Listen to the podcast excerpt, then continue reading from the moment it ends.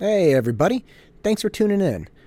The next 10 minutes are inspired by a couple fried eggs that are separated by 17 years. I hope you enjoy it. Welcome to the engine.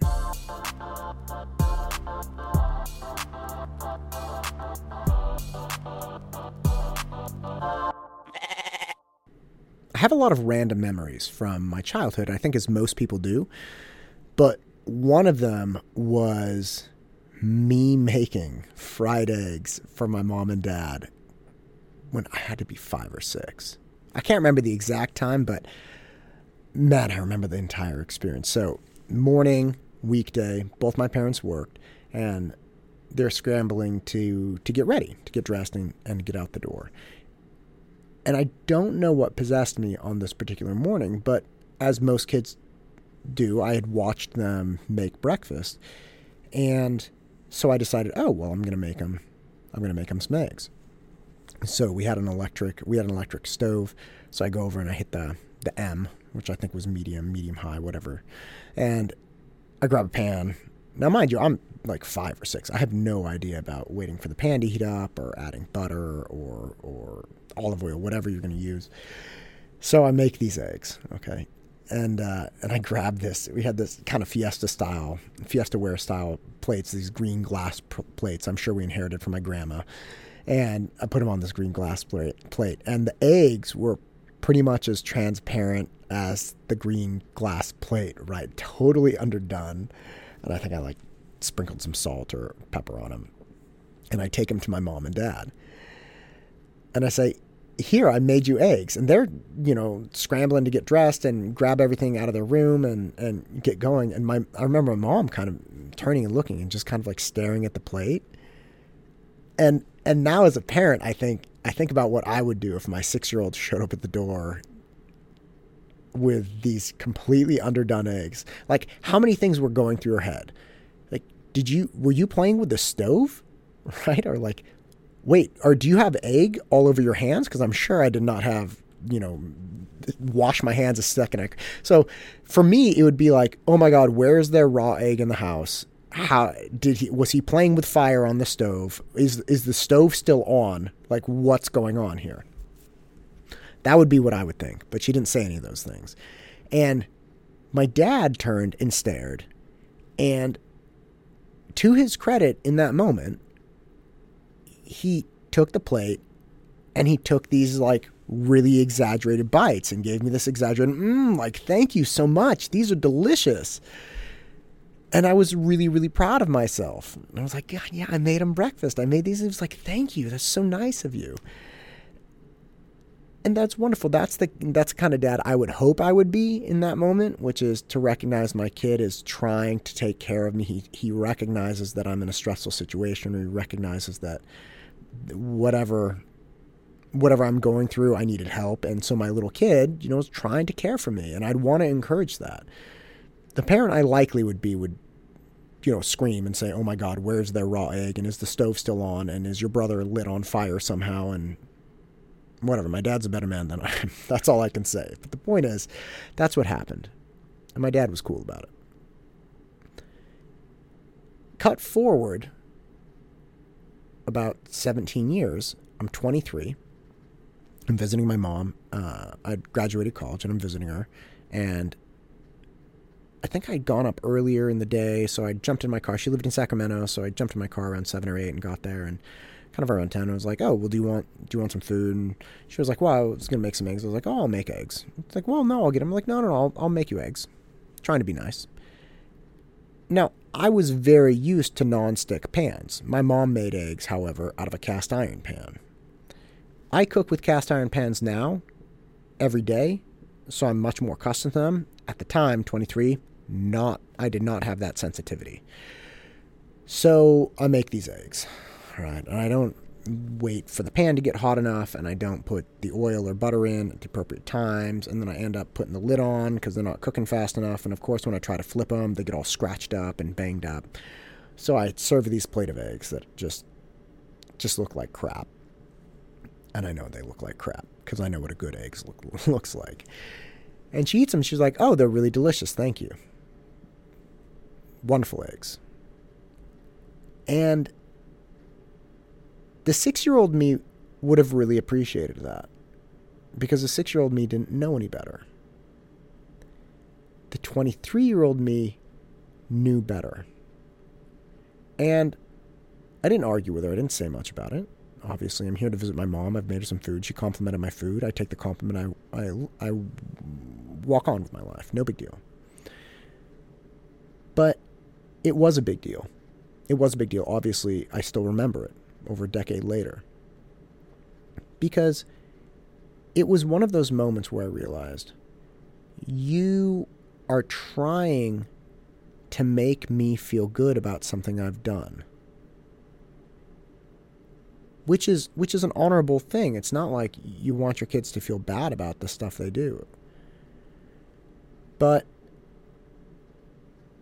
you want to do that so much that I don't know that I can trust you.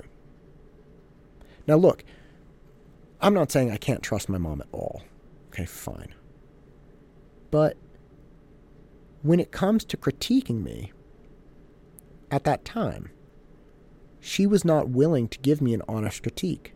Now, it's entirely possible that I'm being arrogant and saying I know more about eggs than she does, whatever, but the bottom line is nobody would have looked at those eggs and been like, yeah, this is restaurant quality egg. They would have gotten sent back. And I was trying to enter the world of competence as a 23 year old. I was trying to enter the world and have something valuable to give. And to do that, even then, I knew that I needed honest feedback from the world. Right? As a, as a tutor, uh, as a starting tutor, it wouldn't have done me any good if I went to somebody's house, did a really bad job. They told me, oh, you did such a great job, and then never called me back and never referred me to anyone. That would not have been great. It would have been far better for them to say, hey, listen, you said you were going to be here at 4. You showed up at 4.10. That really screwed us up. And then I could say, oh my gosh, I'm sorry. Let me fix it. I'll make it better. Or, hey, look, you said you, you could do this material and you couldn't do it. Or my son really doesn't get it and it's not helping. I could say, oh my gosh, okay, great. Let me, let me address that. I would have preferred to have those types of feedbacks because in order to live in the world of competence, you have to have that. You have to have somebody telling you, you are not competent yet. But my mom wasn't giving me that. My mom didn't give me that feedback. She didn't allow me to understand that what I had done wasn't good. I knew it, but she wasn't going to let me. And I knew that was a problem. I was working in class today with a with a really cool group, uh, group uh, Preston, Ariana, Lucas, and Kristen, and and I was working with them. And again, I like this group of kids. They're doing a really good job under the circumstance, but they're not doing a great job. And and I told them today, I was like, look, you don't have to be here. And I didn't say it like that. I was like, look, I recognize this situation is horrific. Where we're meeting over Zoom. I can't see the work you're working on. Usually, I'm able to see how people are working through math problems. I don't just see that they got, got it wrong. I can literally see what they wrote down, what their mistakes were. I can point out different methods, all these types of things. I was like, look, I recognize this is not a good situation. I understand that. And I would not I would not think less of you if you didn't want to do this anymore. That's fine. Or if you just said, hey, look, I'm not taking the test for months. I'm going to delay this prep till we take it. And, and that's fine too. But what I did tell them is if you continue to show up, you have to do better. You have to do better. I cannot sit here and pretend like what you have done is the best you could do and you don't want me to either. You don't want me to. I even I even said to one of the girls, I was like, look, if I told you that you're just doing so great, you're doing so wonderful, and I was really cheesy and over the top, you're just wonderful. It's so hard right now. It's so hard. I'm just happy that you're showing up. It's so hard. Things are so rough. Being a junior, you know, you missed your junior prom and you missed the end of school. You can't see your friends. It's just so. I'm just happy that you're showing up. I said, look, if I said that to you, you wouldn't come back for two more classes. You wouldn't come back next class. you'd be done with me. And she thought about it. She was like, you know what? You're actually right.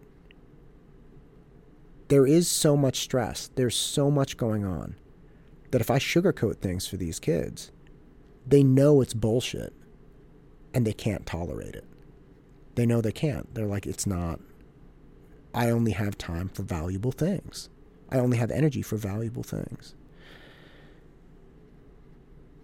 And I I told them about the eggs. And I said, look, if you guys want progress, we have to be honest with each other. I can't sugarcoat things. I'm not expecting you to be perfect. I'm not expecting you to to all of a sudden, you know, have all the right answers to everything. But what I am expecting you to do is value and want honest feedback because that's the only thing I have to offer you and that's the only way we're going to make it anywhere even in these trying times. So if you want to keep coming, you have to acknowledge right now, sign on the dotted line, yes, I'm in. And all of them did. All of them did. They're like, yeah, look, that's it. We're going. We're going to keep going. We can do better. And they all agreed they could do better. And in telling them that, I allowed them the opportunity to make the choice to do better. And it's their choice. They got the feedback. They get to do whatever they want with it. I did not force them to do it. And they own it now. And I think about the eggs. I think about the eggs and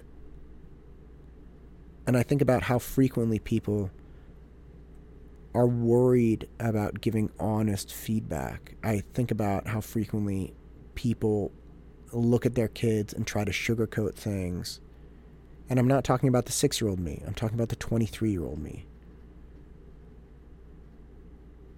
I knew after I left that I couldn't trust my mom like that anymore. And I think a lot of students pick up on this very quickly. And again, I know the desire, I understand the drive to compliment your kids, to be positive with them, to, to pump them up. But you also need to understand that by the time they're 16, 17, 18, they know what's right and wrong. They know how well they're doing or not doing. And as positive and, and, and forward thinking as you may be with positive comments, sometimes it's going to go backwards. Sometimes those comments will actually make your kids stop listening to you.